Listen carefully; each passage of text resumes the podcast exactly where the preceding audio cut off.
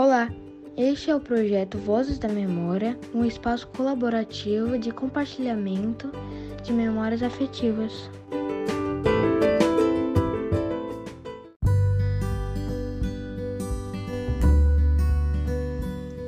Olá, meu nome é Miguel, eu tenho 11 anos e hoje eu vou apresentar minha história do chão da infância.